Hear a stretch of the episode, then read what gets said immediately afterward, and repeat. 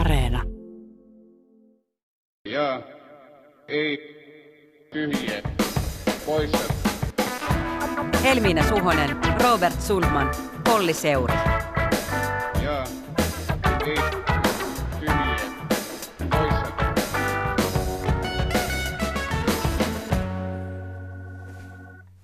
Tervehdys, se on jälleen JETPin aika studiossa. Minä, Robert Sundman, sekä pitkästä aikaa kollegani Olli Seuri. No JETP, hyvää alkanutta vuotta myös mun puolesta. Pyhi vähän tutkijakammion pölyjä päältä, niin päästään hommiin. No niin, tutkijakammiosta Pasilan toimittajakammio ja ekonomistikammioistaan toivotan tervetulleeksi päivän vieraat, eli tutut ekonomistit Sanna Kurronen elinkeinoelämän valtuuskunnasta Evasta, tervetuloa. Kiitos. Sekä Anni Marttinen Suomen ammattiliittojen keskusjärjestöstä S A K:sta, tervetuloa. Kiitos. Eilen saatiin mukavasti televisioon sellaista vaalikevään vipinää, kun Yle T V yksi A-studion erikoislähetyksessä tentattiin kaikki eduskuntapuolueiden puheenjohtajat. Ja onpa hyvä ja onnellinen sattuma, että meillä on tänään studiossa, sanoinko jo, kaksi ekonomistia, koska puheenjohtajathan väänsivät sellaisista asioista kuten velka, työttömyysturva, kotitalousvähennys, kotihoidon tuki ja tietysti E U:n elvytysrahasto. Ai, ai, ai. Mut ei, ei tyhjennetä vielä pankkia, hehe, mutta mikä teille jäi päällimmäisenä mieleen? Ajatuksia, hyvät vieraat, mitä se puheenjohtajien talouskeskustelu teissä sai aikaan? No ei valitettavasti kovin positiivisia tunteita, että ehkä enemmän semmoista turha, turhautumista vanhoihin tuttuihin argumentteihin, että sanoisin, että ei nyt ainakaan kovin säväyttävä alku kuntavaalikeskusteluille. Mm.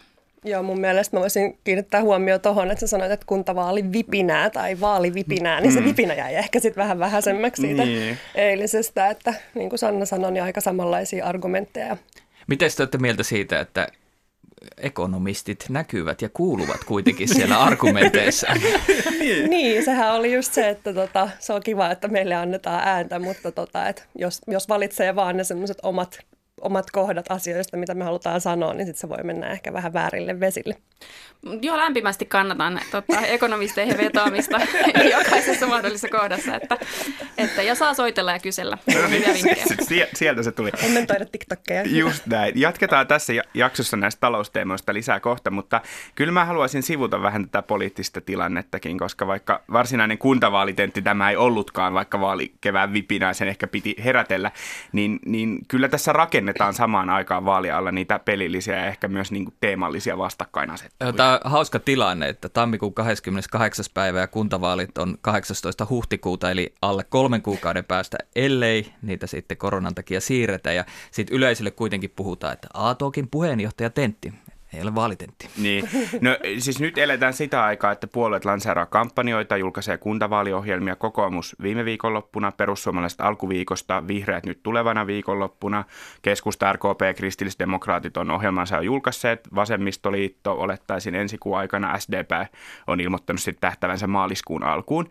Toistaiseksi mä oon nähnyt kaksi tämmöistä ohjelmallista keskustelua. Tästä kokoomuksen sydän on oikealla startista käytiin lähinnä vähän kummallista nälvintää siitä, että missä se sydän oikeasti sijaitsee, että, että onko se nyt siellä oikealla vai vasemmalla vai missä. Mä yritin tulkita tätä kampanjaa siitä Helsingin Sanomien parin viikon takaisen jutun näkökulmasta. Tämän Paavo Teittisen neljästoista tammikuuta ilmestyneen jutun otsikko kuului, että kokoomuksen sisäinen selvitys paljastaa kovan kamppailun perussuomalaisten kanssa. Kokoomuslähde, kaksoispiste, sinivihreys oli toiveajattelua.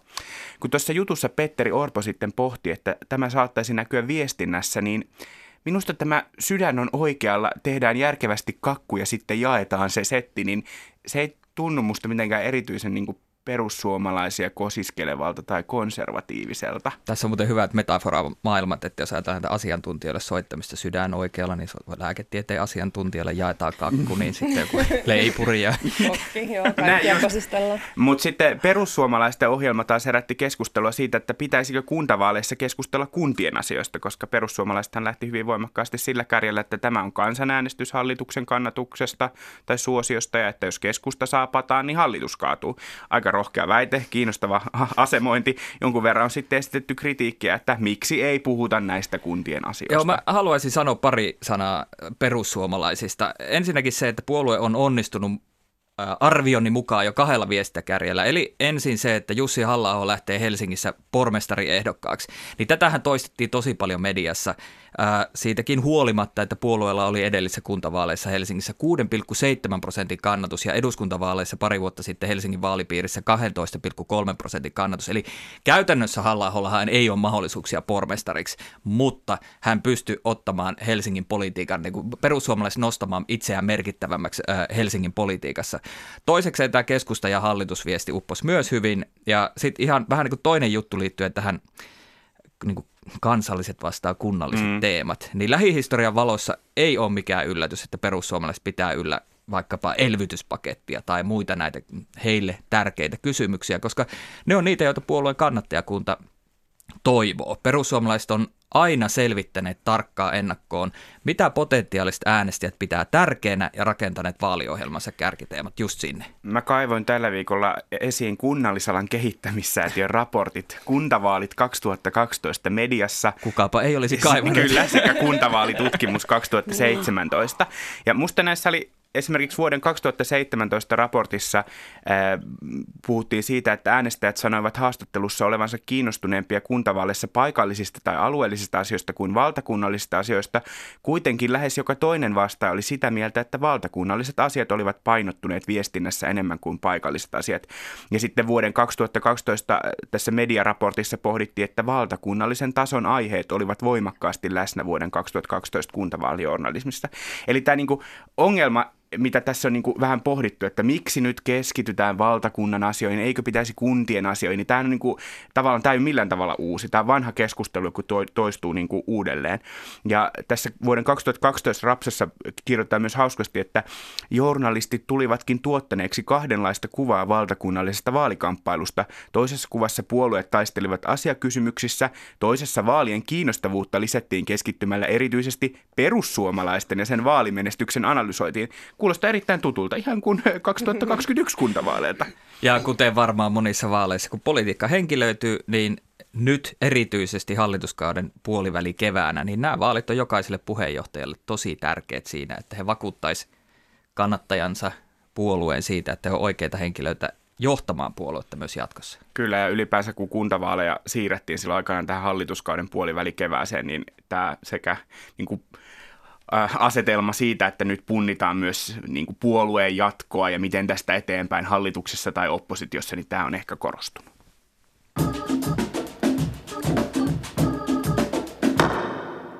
Ja palataan sitten vielä talouspolitiikkaan ja päästetään enemmän vieraat ääneen. Öö, yksi isoista aiheista tällä viikolla talouspolitiikan arviointineuvosto vuoden kaksituhattakaksikymmentä raportti julkistettiin alkuviikosta. Kaikki on sen tietysti kiinnostuksella lukenut. Samoin on jatkettu keskustelua E U:n elvytyspaketista. Mutta siis mikä on talouspolitiikan arviointineuvosto? Se on vuonna kaksituhattaneljätoista perustettu konklaavi, jonka tavoitteena on parantaa talouspolitiikan valmistelun ja päätöksenteon laatua sekä tuoda tutkimukseen pohjautuvaa riippumatonta näkökulmaa talouspoliittisen keskustelun.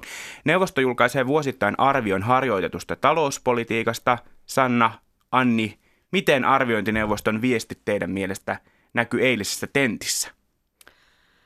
No kyllä siellä niin kuin arviointineuvoston raportissa niin se selkeä viesti, se pääviesti oli se, että pitää sopeutussuunnitelmaa alkaa laatimaan. Ja kyllähän siitä eilen puhuttiin. Mm. Ja äh, mun mielestä kaikki P J:t, puheenjohtajat oli ihan sitä mieltä, että myös Marinista lähtien, että sitä keväällä aletaan tekemään. Ja mä oon ehkä vähän huolissani tästä, että me ollaan edelleen taantumassa ja me puhutaan siitä, miten me sopeutetaan. Tämä on vähän outo, outo lähtökohta. Mun mielestä totta kai niin kuin suunnitella voi aina, mutta siinä vaiheessa, kun me puhutaan pelkästään sopeutustoimista, leikkauksista, niin otetaan siihen mukaan vielä niin kuin erilaisia skenaariomahdollisuuksia ja huomioidaan semmoinen kansainvälinen kehitys myös näissä mahdollisuuksissa. Kyllä mä, musta on tervetullutta arviointineuvostolta, että siihen kiinnitetään huomiota, mutta totta kai tämä ajoitus on, on tosi haastavaa. Se on osoittautunut historiassa haastavaaksi ja se tulee olemaan haastavaa tulevaisuudessa. Mutta kyllä mä silti uskon, että, että se, että puolueiden kesken, erityisesti hallituspuolueiden kesken mietitään niitä keinoja, millä tavalla, jos nämä työllisyyshaaveet eivät näytä toteutuvan, niin, niin millä tavalla sit, millä muilla keinoilla sitten voidaan pitkällä aikavälillä julkistaloutta tasapainottaa, niin totta kai sitä pitää miettiä, että yrittää löytää niitä yhteisiä linjoja. nämä työkalut on yksi asia, mutta mitä muuta te nostaisitte sieltä arviointineuvoston raportista, jos nyt on joku ihminen, joka ei jaksaisi lukea koko raporttia, niin mitä te sanoisitte hänelle, että mihin kannattaisi kiinnittää erityisesti huomiota?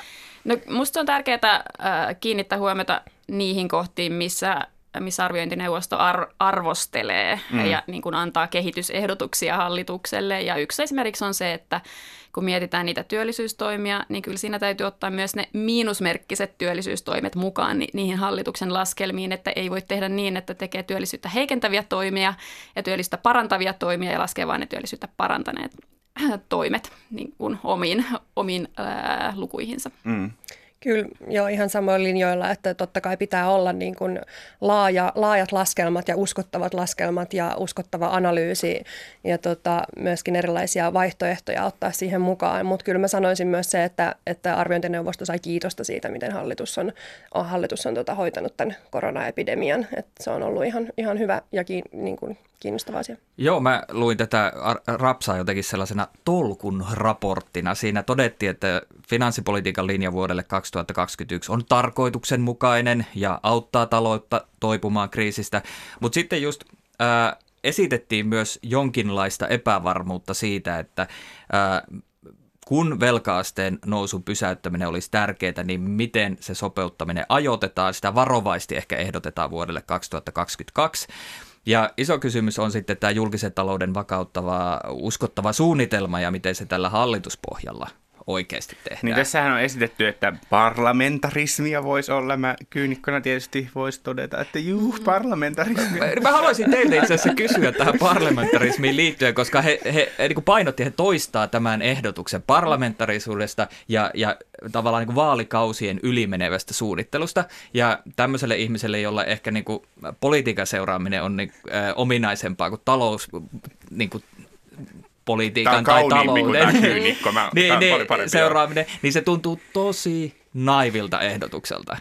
Mä oon ihan samaa, samaa mieltä ja tulee mieleen myös esimerkiksi nämä puheet myös sosiaaliturvan kokonaisuudistuksesta, jota voitaisiin kanssa lähteä työstämään parlamentaarisesti ja, ja se niin kuin kuulostaa täysin mahdottomalta, täysin epärealistiselta. Ehkä, ehkä parlamentaarisesti voidaan päästä jonkinnäköiseen konsensukseen vaikka siitä, että julkinen talous tulee jollain aikavälillä tasapainottaa, mutta sitten sit en, tiedä, en tiedä, onko siinäkään enää välttämättä edes täyttä konsensusta, joten... Niin, päästäänkö sen pidemmälle? Niin, niin siis joo, ihan samaa mieltä, että, että se on, se on vaikeaa ja ehkä, ehkä voi, sitä voisi vähän välttää sitä. Ja, ja sitten on demokratia, että on vaalit. Sinne annetaan teemat, kansat antaa, kansa antaa jonkinlaiselle politiikalle legitimiteetin, mutta jos sitten siellä on joku parlamentaarinen sovittu raami, jota ei saisi ylittää, niin onhan se vähän hassu. Niin, ja sitten on myös nähty, että sit jos yksi puolue irrottautuu parlamentaarisesta konsensuksesta, niin sehän palvelee nimenomaan sitten sitä yhtä puoluetta erittäin tehokkaasti. Et siinä, siinä voi sitten käydä, tuota, siinä voi sitten kysyä, että kannattaako lähteä mukaan näihin parlamentaarisiin hankkeisiin.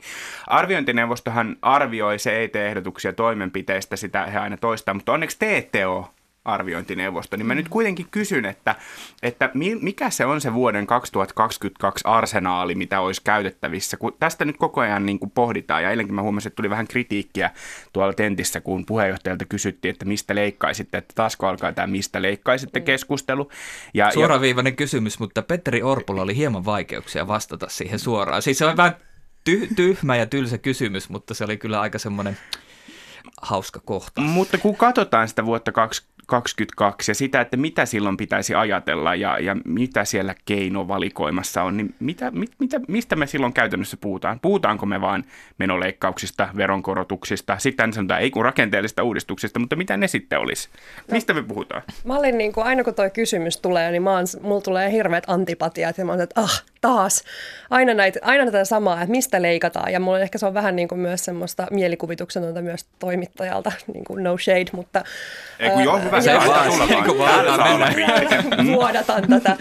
Mutta siis mä, mä haluan niin oikeasti nostattaa sen, että, että me keskustellaan Suomessa, mulla on se, että mistä leikataan, mistä korotetaan veroja. Ja sitten meillä on kokonainen kansainvälinen keskustelu siitä, että Financial Timesissa oli eilen juttu siitä, että kansainvälinen valuuttarahasto on sanonut, että ajatelkaa uudestaan teidän julkista taloutta, ajatelkaa sillä tavalla, että meillä on paljon korkeimmat velkatasot. Ja jos mä oon seurannut niin kuin korjatkaa, jos mä oon väärässä, tai Sanna korjaa, jos mä oon väärässä, mutta mä oon seurannut tätä myös ekonomistien keskustelua, ja mun mielestä kaikilla on konsensus siitä, että meidän pitää elää korkeamman velkatason kanssa.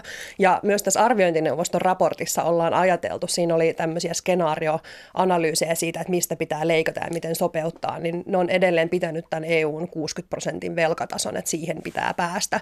Ja E U:ssakin näitä sääntöjä muokataan, me ei todennäköisesti, tai siis ei tulla pääsemään siihen kuuteenkymmeneen prosenttiin, koko maailman velkataso on noussut, niin meidän pitää ajatella sitä tavallaan näitä sopeutustoimia ja tätä strategiaa, tiekarttaa semmoisessa uudessa maailmassa.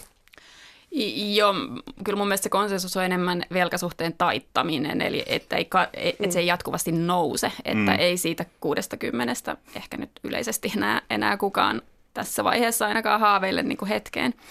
Mutta musta toi, toi on toki turhauttavaa toi leikkaus, veron korotus, rakenteellisista uudistuksista keskustelu, mutta mä tykkään sillä, sillä tavalla itse lähestyä sitä, että jos se tavoite nyt on ö, kasvattaa työllisyyttä, ja mä oon sitä mieltä, että se on hyvä tavoite.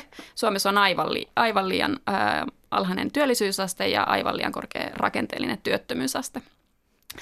Niin mun mielestä ne leikkaukset, mitä sitten mahdollisesti tehdään kaksikymmentäkaksikymmentäkaksi, niin niiden pitäisi tukea sitä tavoitetta, jolloin sitten kyllä ehdottomasti ansioturvan, ansioturvan tehtävät leikkaukset voisi olla järkeviä. Eli ne ka- tutkitusti kannustaa sitten ää, a, niin kuin aktiivisimmin hakemaan työtä. Ja niitä on niin kuin eri, eri asioita, mitä sieltä voidaan leikata. Voidaan leikata ansioturvaa. ansioturvasta kasvattaa taas esimerkiksi niitä omavastuupäiviä siihen alkuun, jolloin sitten ne, jotka työllistyvät hyvin nopeasti, ehkä jopa heti, kun on, on menettäneet edellisen työpaikan, niin ei pidä siinä yhtään turhaa pätkää, jolloin me saadaan heidät nopeasti töihin. Sitten voidaan niitä, jotka, jotka on, löytäisi jotain työtä siinä kolmen kuukauden, puolen vuoden kieppeillä, niin heidän sitä työn vastaanottamista vauhdittaa, ja sitten voidaan sieltä loppupäästä tietysti myös lyhentää. Tässä on niin monta kohtaa, mistä sitä voidaan muokata kannustavammaksi. Tuleeko tässä tämmöinen elinkeinoelämä S A K-kohta? Ei, siis kyllä mä, tota, mä, mä en halua niin kuin dumata ihan täysin, mitä, niin kuin, mitä Sanna tässä sanoi, että hyviä ajatuksia ja näin, mutta siis mä, mä sanon myös sitä, että tosiaan niin kuin pitää laajalti, että pitää tehdä kattava suunnitelma, ja että ei pystytä menemään vaan yhdestä suunnasta, ja mä en usko, että Sannakaan on sillä linjalla. Että et kyllä mä niin kuin näen myös sen, että työllisyys on ehdottoman tärkeää, ja jos me halutaan.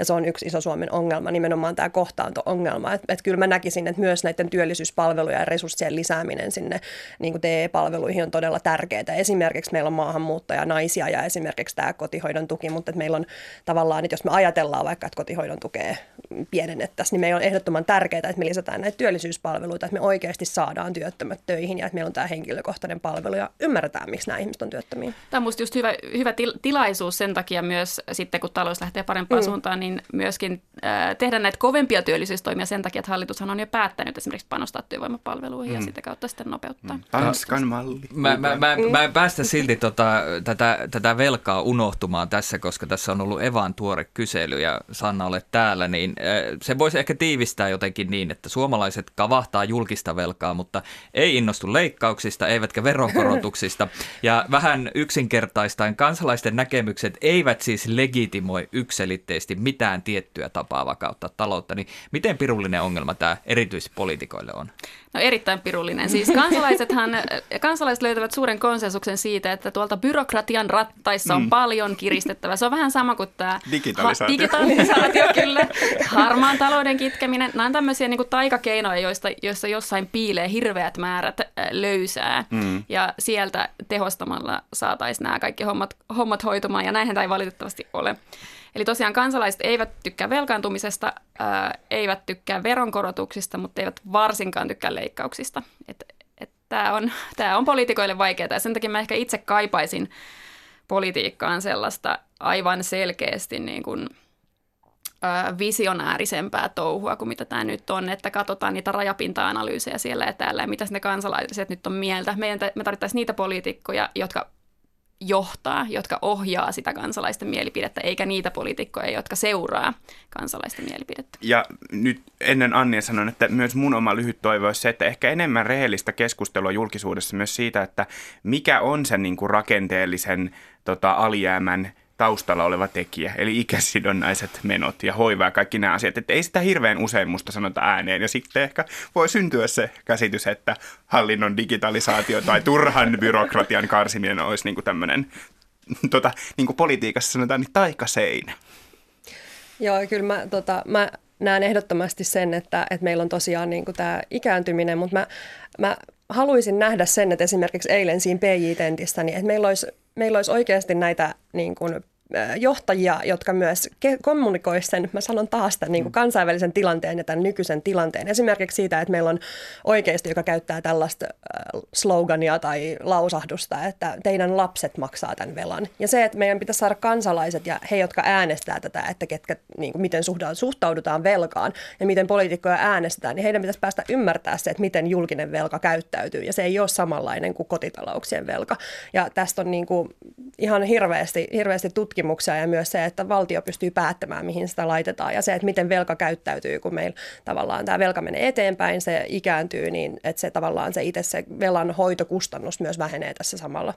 Muutama mediakolumnikin on joskus kirjoitettu niin, että mitä jos tämä olisi sinun taloutesi? Niin ja nimenomaan, ja mun mielestä toi on se, että toi on myös toimittajien vastuulla, mutta se on edellistä, niin kuin mä olisin toivonut, että ihmiset ja nämä P J:t, jotka tavallaan puhuu, Marinkin puhuu siitä, että, että ei ole vielä aika taittaa velkaa tai ei ole vielä sopeutustoimien aika, niin myös, että sitä narratiivia pitää muuttaa. Että jos nyt halutaan tavallaan olla oppositiota vastaan ja halutaan antaa joku vaihtoehto tähän, että lapset maksaa velan, niin puhukaa siitä. Tällä viikolla on käyty keskustelua myös yhdeksänkymmentäluvun lamasta. Se on tota, sillä tavalla mahtavaa, että se liittyy näihin kaikkiin velkaan, velkaantumiseen, siihen työllisyyteen, työllisyyteen millainen taloustilanne. Ja sehän on oikein sopiva aihe esimerkiksi minun analysoitavakseni, kun en ollut edes syntynyt silloin. Ja vihre, niin, vihreiden puheenjohtaja sisäministeri Maria Ohisalo viittasi viikonloppuna, että ei Ysärin virheitä saa toistaa. Hän kirjoitti muun muassa, että hänen aloittaessaan koulunsa syksyllä yhdeksänkymmentäkaksi Suomessa valittiin tiukka leikkausten linja. Tähän sitten monet, muun muassa tuolloinen pääministeri Esko Aho Ilta-Sanomien haastattelussa kiirehti korjaamaan, ettei mitään valittu, koska vaihtoehtoja ei ollut. Helsingin Sanomien Paavo Rautio taas kirjoitti kolumnissaan, että virheen tehnyt hallitus oli Ahon hallitusta edeltävä hallitus, joka kiirehti lisäämään menoja, vaikka olisi pitänyt jo sopeuttaa, ja viittasi tällä ehkä myös nykyhetkeen.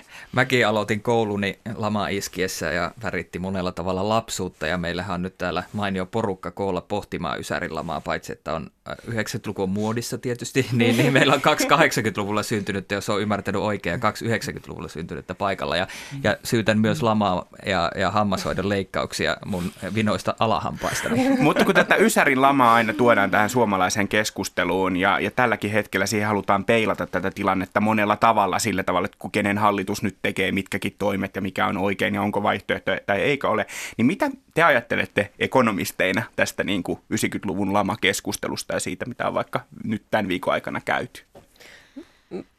No mun mielestä siis tällainen yhdeksänkymmentäluvun lapsena, niin mä oon vaan voinut opetella kirjoista ja mm. tota, puskaradion kautta, että mitä silloin on käynyt, mutta että miten mä ymmärrän sen, on Fiksumilta myös konsultoinut, että se on ollut nimenomaan, se ei ole ollut julkisen tasapainon kriisi, vaan enemmänkin tämmöisen niin kuin ulkoisen, ulkoinen rahoituskriisi, että silloin Suomessa ollaan avattu pääomamarkkinoita kahdeksankymmentäluvulla ja tämmöinen niin kuin ulkoinen, ulkomaisen valuutan määräinen velka on ollut se, mikä on aiheuttanut tämmöistä paniikkia myös niin kuin ulkomaalaisissa sijoittajissa, ja sitten siinä on ollut riski, että tavallaan meidän, meidän rahoitus olisi, olisi sakannut, ja sitten olisi, ollaan päätetty siihen, että ollaan alettu supistaa. Ja kuluttajan näkökulmasta tai kansalaisen näkökulmasta niin ei ole ihan just nurkan takana ne viisitoista tai kahdeksantoista prosentin asuntolainan korot. Eipä. Mutta sitten toinen, toinen näkökulma, jos mennään niin kuin siihen Suomen sisäiseen tilanteeseen, niin, niin kyllähän sekin oli erilainen siinä mielessä, että tällä hetkellä me eletään hyvin pitkälti aidosti kilpailullisilla markkinoilla, mm. melkein joka alalla. Ja silloinhan meillä oli äh, hyvin suljettu talous vielä, johon, jossa isona osana oli tämä neukkukauppa, mm. jo, joka ei suinkaan ollut mitään aitoa kilpailua. Meidän tuotteet, mitä vietiin Neuvostoliittoon, ei todellakaan ollut maailmanmarkkinoilla mitään kilpailukykyistä. Ne oli ihan sekundaa. Ei ollut superselliä. Ja, ja sitten kun se... Äh, kauppakanava menetettiin, niin ei niille, ni, niille kakkoslaadun kamoille ollut mitään muuta paikkaa, joten me jouduttiin kyllä käymään tosi iso rakennemuutos läpi, että eihän nyt sellaista vastaavaa mm. tilannetta ole, että, että me tehtäisiin täällä jotain niin, niin päätöntä hommaa, joka, joka tällaiseen tota, kriisiin kaatuu. Ja sitten ehkä niin kuin nyky, nykyaikaa verrattuna, niin tämä Mä, taas sanon tämän, mutta että keskuspankkipolitiikka on myös muuttunut, että tavallaan nämä tämmöiset rah- ulkoiset rahoitusongelmat ja rahoitusriskikriisit on myös pienemmät. Että meillä on ö, rahoittajia, jotka uskoo tähän E K P:n toimintaan, ostaa velkakirjoja ja pitää korot matalina. Mä, tää on niin kuin kiinnostavaa myös sillä tavalla politiikan näkökulmasta, että osa tutkijoista on esittänyt niitä puheenvuoroja, että, että tätä niin kuin kuuluisaa lainahanojen sulkeutumisen hetkeä, johon usein viitataan, ei, ei nyt ehkä ihan niin konkreettisesti olisi ollut käsillä. Ja tämä vaihtoehto ei ollut, on, on tietysti poliittinen sanoma. On, on helppoa olla jälkiviisas, en, mä en ryhdy niin kuin viisastelemaan siitä, mutta kun tietää nämä laman vaikutukset monille suomalaisille, niin mä uskon, että se yksi syy, miksi yhdeksänkymmentäluvun tapahtumista ikään kuin kerrotaan vain yksi tarina, ja se on myös ikään kuin hyväksytty, että se tarina on se, mikä se on, on se, että se on semmoista niin kuin, tavallaan se on hallinta, että jos nyt sanottaisiin, että toisinkin olisi voitu tehdä, vähän tämä mitä Ohisalo viittasi, että olisi voitu valita toisin, niin, niin kyllä silloin aika moni suomalainen ajattelisi, koska ne kohtalot on oikeasti olleet aika niin kuin kamalia silloin yhdeksänkymmentäluvulla, että, että aikamoinen määrä kärsimystä sitten turhaan, jos kerran toisinkin olisi voitu valita. Että se olisi aika iso niin kuin poliittinen kriisi muuttaa yhtäkkiä sitä tarinaa, että mitä silloin voi tai ei voitu tehdä. Ja samaan aikaan kun äänessä nyt ehkä viime vuosina on enemmän valtajulkisuudessa ollut just tämmöiset tekijät ja eli, vanha poliittinen eliitti, niin se kansanlaman tarina on musta vähintään hajallaan, ellei osin kertomatta. Ja tämä on hyvä paikka Ylelle nyt lähteä kansakunnan historiakirjoittajaksi muistiksi ja perkaamaan näitä asioita draamatasolla. Mm.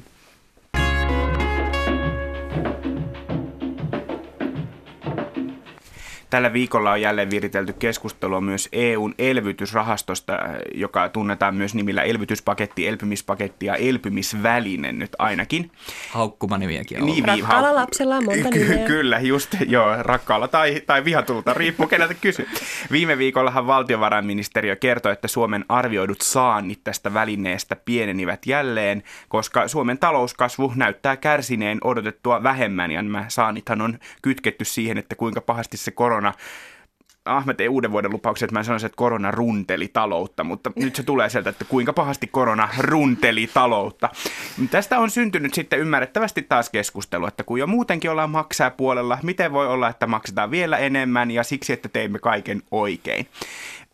Tällä viikolla on syntynyt myös keskustelua näistä perusteista. Vielä kesällähän elvytysrahastoa perusteltiin hallituksen suunnalta usein sillä, että se elvyttää meitä koko Eurooppaa. Tällä viikolla nimenomaan tästä on käyty vääntöä. Esimerkiksi Helsingin Sanomat uutisoi taloustieteen tohtori Juha Tervalan näkemyksestä, jonka mukaan elpymisvälinekokonaisuuden nettovaikutus Suomen taloudelle voi olla kielteinen, koska väline elvyttää Etelä- ja Itä-Eurooppaa Länsi- ja Pohjois-Euroopan kustannuksella. Ää, ekonomisti Vesa Vihriälä taas kirjoitti blogissaan arvioivansa, että rahastot tukee kyllä maltillisesti E U:n kasvua lyhyellä aikavälillä, mutta Vihriälä nosti esiin myös sen, että E U on klubi, jonka keskeinen hyöty syntyy kompromisseina määräytyvästä yhteisestä toiminnasta kokonaisuuden kannalta tärkeissä asioissa ja solidaarisuudesta kulloinkin vaikeuksissa olevaa jäsenmaata kohtaan. Eli että tämä elvytyspaketti on hinta, joka pitää maksaa siitä, että kuulumme E U:hun ja saamme sen mukanaan tuomat hyödyt. Ja koska on perjantai tai jopa jetpantai, niin yritetään pistää piste viikon E U:n elvytyspakettikeskustelulle. Äh, mun loppukaneetti on jotensakin niin, että paketista ja sen vaikutuksista on sittenkin mahdollista keskustella tunnustaen epävarmuuksia ja nyansseja, mikä ei estä ehkä sitten kuitenkaan sitä yksinkertaistavaa poliittista viestintää, mutta ainakin mä oon vähän viisastunut viikon aikana ja pitäisi muistaa, että kun, mitä te ajattelette, että pitäisi muistaa, kun keskustelu nyt jatkuu etenkin politiikan kentällä?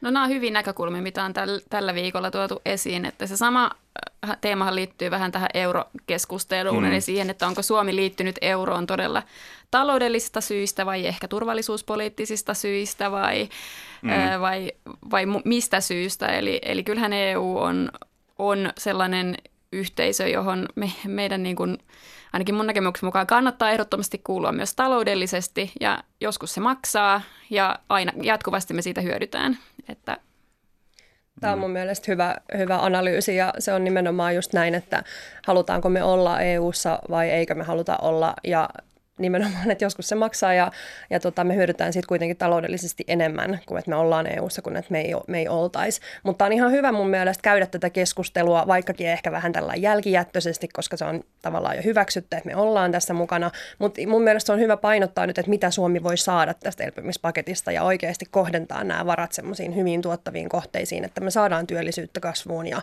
saadaan rakennettua tämmöinen kestävämpi tulevaisuus Suomelle ja koko E U:lle. Ja sitten jos mä saan jatkaa vielä, että tässä Tervalan kommentissa oli, puhuttiin siitä, että, että koska Suomi vie Saksaan ja tavallaan ajatellaan sitä, että Saksa alkaa maksamaan tästä elpymispaketista, niin niiden kysyntä laskisi.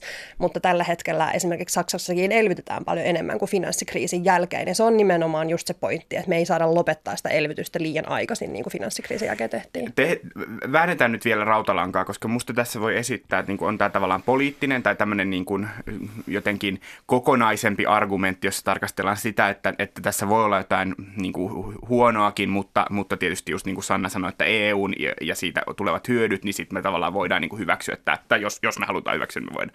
Mutta sitten tavallaan se toinen puoli on tämä, mitä tässä on nyt kiistelty, että, että elvyttääkö tämä ja tähän osallistuminen Suomea, hyödyttääkö se Suomen eh, taloutta. Tämä on musta niin kuin kiinnostava eh, pointti, koska nimenomaan poliitikot on selvästi arvioineet, että Suomessa menestyisi tällä argumentilla, että kun me osallistutaan tähän, niin sitten Euroopassa talous elpyy ja se hyödyttää nimenomaan suomalaisia yrityksiä ja työpaikkoja ja erityisesti niin kuin keskusta on käyttänyt tätä argumenttia erittäin paljon tässä keskustelussa, mutta nyt sitten tähän onkin niin kuin politiikan ulkopuolelta nimenomaan Vihriälän ja muiden toimesta tuotu niin kuin ehkä tämä rehellisempi argumentti, joka mä oon tavallaan ajatellut, että on koko ajan itsestään takana, on nimenomaan tämä, että E U on vaan klubi ja siitä pitää maksaa kuin hinta, että siihen E U-klubiin kuulutaan, että siitä on jotain hyötyä, vaikka tietysti jos nyt katsoo vaikka tätä AstraZeneca-sekoilua tällä viikolla, niin sitä alkaa miettiä, että missä se hyöty on. Ja tässä tullaan siihen korjaukseen, mikä Annika Saarikko teki heidän niin kuin, täh- tähän perustelustrategiaan, oli se, että E U alisuoriutuu, että minäkin näen jo enemmän kriittisyyttä suhteessa joo, E U. Se oli eilen tässä tentissä aika kiinnostava hetki, mutta mä palaan vielä siihen, että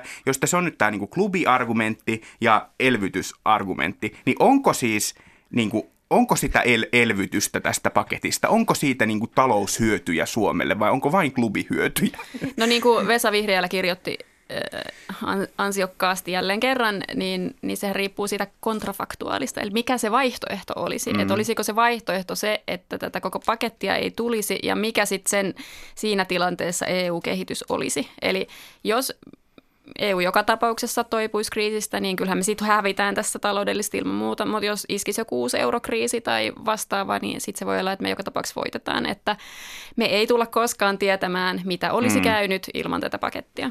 Ja just nimenomaan se, että, että jos mietitään viime kevättä, kun esimerkiksi Italian korot nousi ihan hulluna ja tavallaan se finanssikriisin riski oli päällä, niin se esimerkiksi on se yksi syy, miksi joku mainitsi Italian, joku mainitsi Italian. Mä panin viime viikolla merkille, että Robertilla oli viime jakson lopussa sellainen loppukäänne, niin nyt mä haluan kysyä, pitäisikö meidän puhua enemmän Italiasta? No, saaks me puhua? I was still speaking.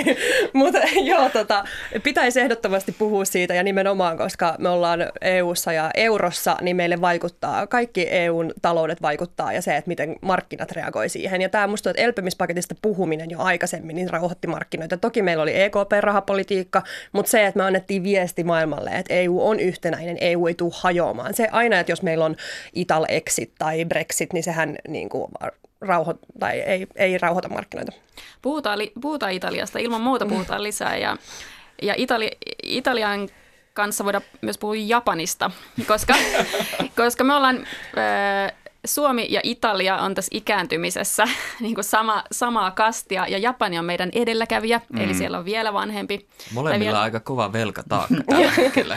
Niin, tota, puhutaan ilman muuta ja katsotaan, miten, miten tällaiset maat, jotka kamppailee jo, jossain määrin samojen ongelmien kanssa, niin pärjää. Mä haluaisin vielä kysyä kuitenkin, mä vähän varastan nyt Ollin sitä, että oliko tämä niin kuin lopetusjuttu, niin tota, tota, vähän niin kuin Anni sanoikin, niin Kauppalehden Soili Semkinä kirjoitti tällä viikolla, että on harmi, että julkisessa keskustelussa paukut käytetään asiaa, johon Suomi ei voi enää vaikuttaa. Soili Semkinän mukaan pitäisi puhua nyt enemmän siitä, että mitä se Suomi aikoo tehdä näillä omilla miljardeillaan, onko hallituksen esittämä elvytyssuunnitelma hyvä, uudistaako se taloutta, niin mitä te ajattelette siitä, että kun sieltä sitten sitä elvytysrahaa kuitenkin tulee sieltä Euroopasta, niin mikä on se hyvä elvytyssuunnitelma Suomelle näiden rahojen osalta?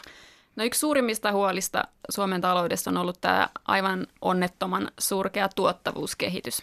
Ja, ja siihen pitää puuttua. Ja tämä on valitettavasti sellainen asia, missä ei ole sitä taikaseinää. Eli siis, tai siis mm. se on just se taikaseinä, että kaikki puhuvat tuottavuutta, tuottavuutta, tuottavuutta, mutta mitä se tarkoittaa ja mistä se tulee. Mm.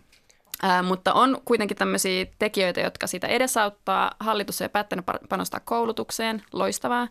Ja sitten sen lisäksi tämä tutkimus- ja tuotekehityspuoli, johon, jossa Suomen investoinnit on romahtanut kaksituhattaluvun alkuvuosien jälkeen, niin siihen täytyy panostaa. Ja, ja tämä olisi yksi semmoinen, ehdottomasti yksi, yksi kanava, mm. mitä kautta si, siihen, siihen ö, tuotaisi uutta rahaa.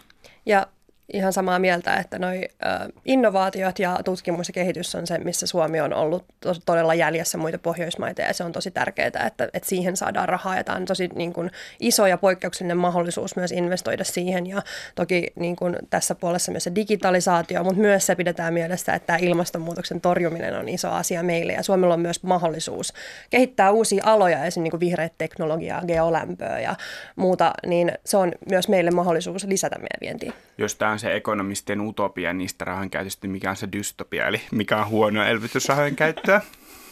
No kai tähän joku siltarumpupolitiikka tässä nyt niin kuin myöskin on, on potentiaalinen, että tehdään jotain liikenneinfraa jonnekin täysin, täysin niin kuin yhte- tai kansantalouden kannalta epärelevantteihin, metsäautoteihin tai jotain vastaavaa. Semmoisia, mitkä ei hyödytä näitä, miten, mihin näitä elpymisrahoja pitäisi käyttää, eli kasvuun, tuottavuuteen, työllisyyteen, ilmastonmuutoksen torjumiseen. Keskustelu päättynyt. Jaa, ei, tyhjiä, poissa. Ja on aika tempaista jälleen J E T P. Kysymykset näihin siis vastataan joko jaa, ei, tyhjää tai poissa. Suomalaisen Nokian osake yhtenä muista on viime päivinä ollut kovassa pyörityksessä. Yhdysvaltain pörssissä on ollut käynnissä tällainen Reddit-sivustolta lähtenyt piensijoittajien voimakas tulo markkinoille. Wall Street Bet-sijoittajat ovat nostattaneet muun muassa GameStop-pelikaupan arvoa joidenkin tiettyjen hedge-rahastojen ja näiden sijoitustrategioiden kustannuksella. Ja Suomessa sijoitusammattilaiset ovat painottaneet, että esimerkiksi Nokian kurssinousulle ei pitäisi olla selkeitä reaalimaailman syitä. Ja ei tyhjää poissa. Ovatko markkinat edelleen aina oikeassa? Jaa, aivan ehdottomasti markkinat ovat edelleen, edelleen oikeassa. Mehän ollaan nähty muutenkin tämän... Öö, nuoren sukupolven ravistelevan meidän vanhempien käsityksiä.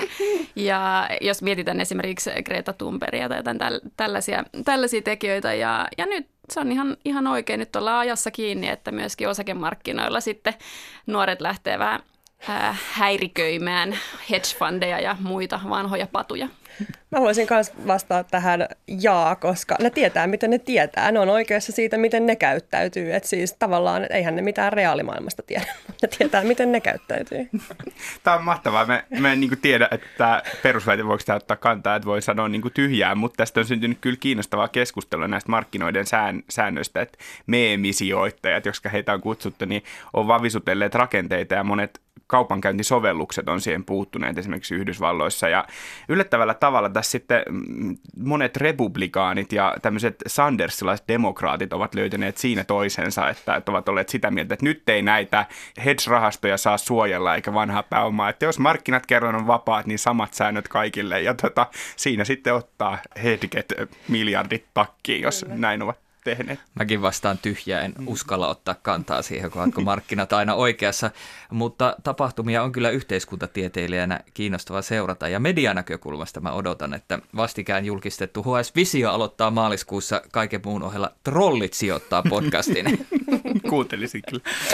Yle julkisti eilen taloustutkimuksella teettämänsä presidenttikyselyn tulokset. Sanna Marin on nyt kansalle mieluisen seuraavaksi presidentiksi. Olli Rehn kiri Pekka Haaviston edelle. Ensimmäisessä kyselyssä tehdyssä jutussa kerrotaan, että kysely kertoo, että kautensa puolivälissä olevan presidentti Sauli Niinistön seuraajaksi ei ole selvää ykkössuosikkia. Seuraaviin presidentin vaaleihin on kolmisen vuotta. Yhtään ehdokasta vuoden kaksituhattakaksikymmentäneljä vaaleihin ei ole vielä nimetty. Näin siis kertoo Yle Uutiset.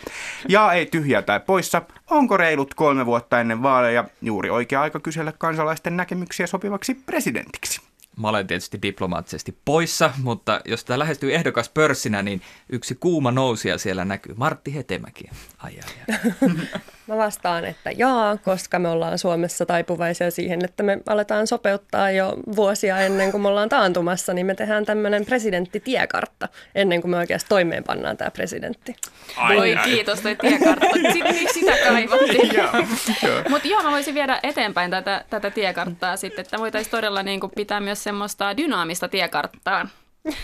Digitalisaation avulla varmaankin. Niin, joo, totta, ja, ja tota, jossa sitten koko ajan, myöskin Hetemäki olisi listoilla ja koko ajan nämä rankingit niin kuin liikkuisi, ei, ei mitenkään tämmöisinä mm. niin kuin yksittäisinä muutaman kuukauden välein tehtävinä galluppeina, vaan ihan joka päivä reaaliajassa. Mm. Tosi hyvä, ja jotenkin voisiko tämän meemisijoittamisen jotenkin yhdistää siihen. Mä näen tämän niin kuin, että sitten ylilauta alkaa trollaa sitä ja sitten yhtäkkiä ne nostaakin jonkun niiden suosikin joo, sinne ja ykköseksi. Valitaan. Niin, ja sitten se valitaan, mm. et koska näin se toimii. Joo, tota, disruptio. Niin. Mm-hmm. No mä ajattelin, että tähän ei voi vastata kuin jaa, koska totta kai haluan puolustaa oman talon journalismia, mutta pakko todeta, että, että kyllä näitä kyselyitä tehdään aika usein ja aika monissa medioissa, ehkä vähän hupsustikin, ehkä tämän muut. Juttuja no. ja otsikoita. No hei. Joo.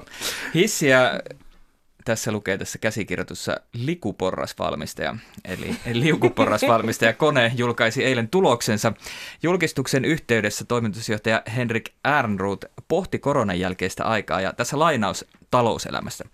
On vielä liian aikaista sanoa, millaisia muutoksia tapahtuu. Mitä pidempään pandemia on jatkunut, sitä enemmän olemme nähneet, että ihmisten pitää olla yhdessä. Se on tärkeää henkiselle hyvinvoinnille ja yhteenkuuluvuuden tunteelle. Siksi uskon, että toimistoilla on iso rooli myös tulevaisuudessa. Ne ovat paikkoja, joissa ratkaistaan ongelmia yhdessä. Painotukset minun. J E T P. Onko toimistoilla iso rooli myös teidän tulevaisuudessanne paikkoina, joissa ratkotaan yhdessä ongelmia? Jaa, kyllä, kyllä on ehdottomasti. Mä oon sopeutunut tosi hyvin sinänsä tähän korona-etätyöaikaan. Se sopii tällaiselle kohtalaisen epäsosiaaliselle, sisäänpäin vetäytyvälle ekonomistille, äh, mutta mä näen siinä aika isot, isot riskit, että jos tätä jatkaa monta vuotta, niin en ole varma, pystynkö enää sitten sosiaalisiin ympyröihin astumaan. Eli siinä mielessä on, on varmaankin pakko palata jossain määrin toimistolla. Mä, mun on varmaan pakko sanoa tyhjä, koska mun henkiselle hyvinvoinnille on nimenomaan ollut parempi, että mä saan kääntyä sisäänpäin siellä sisällä ja mun ei tarvitse turhia lounastella turhien ihmisten kanssa. Terveisiä työkavereille! Mutta siis kyllä mä kaipaan sitä myös aina välillä, että semmoinen niin kuin neljä päivää viikosta yksin on hyvä ja yhden päivän viikossa sosialisoidaan. Mulla on niin kuin iso jaa, että tota, toimisto on, on tärkeä, tärkeä paikka mun hyvinvoinnille. Siellä ratkotaan ongelmia ja mä oon niin kuin etätyöskeptikko, tai en, en ollut aiemmin, mutta nyt musta on tämän vuoden aikana tullut tosi iso etätyöskeptikko. Mä haluaisin kaikki ne, jotka kirjoittaa semmoisia nokkeliaesseitä, että miksi on mitään, mitään itua enää palata toimistoille, että tämä etätyö on niin hienoa ja se kyllä muuttaa kaiken. Mä haluaisin niille kaikille vaan, että...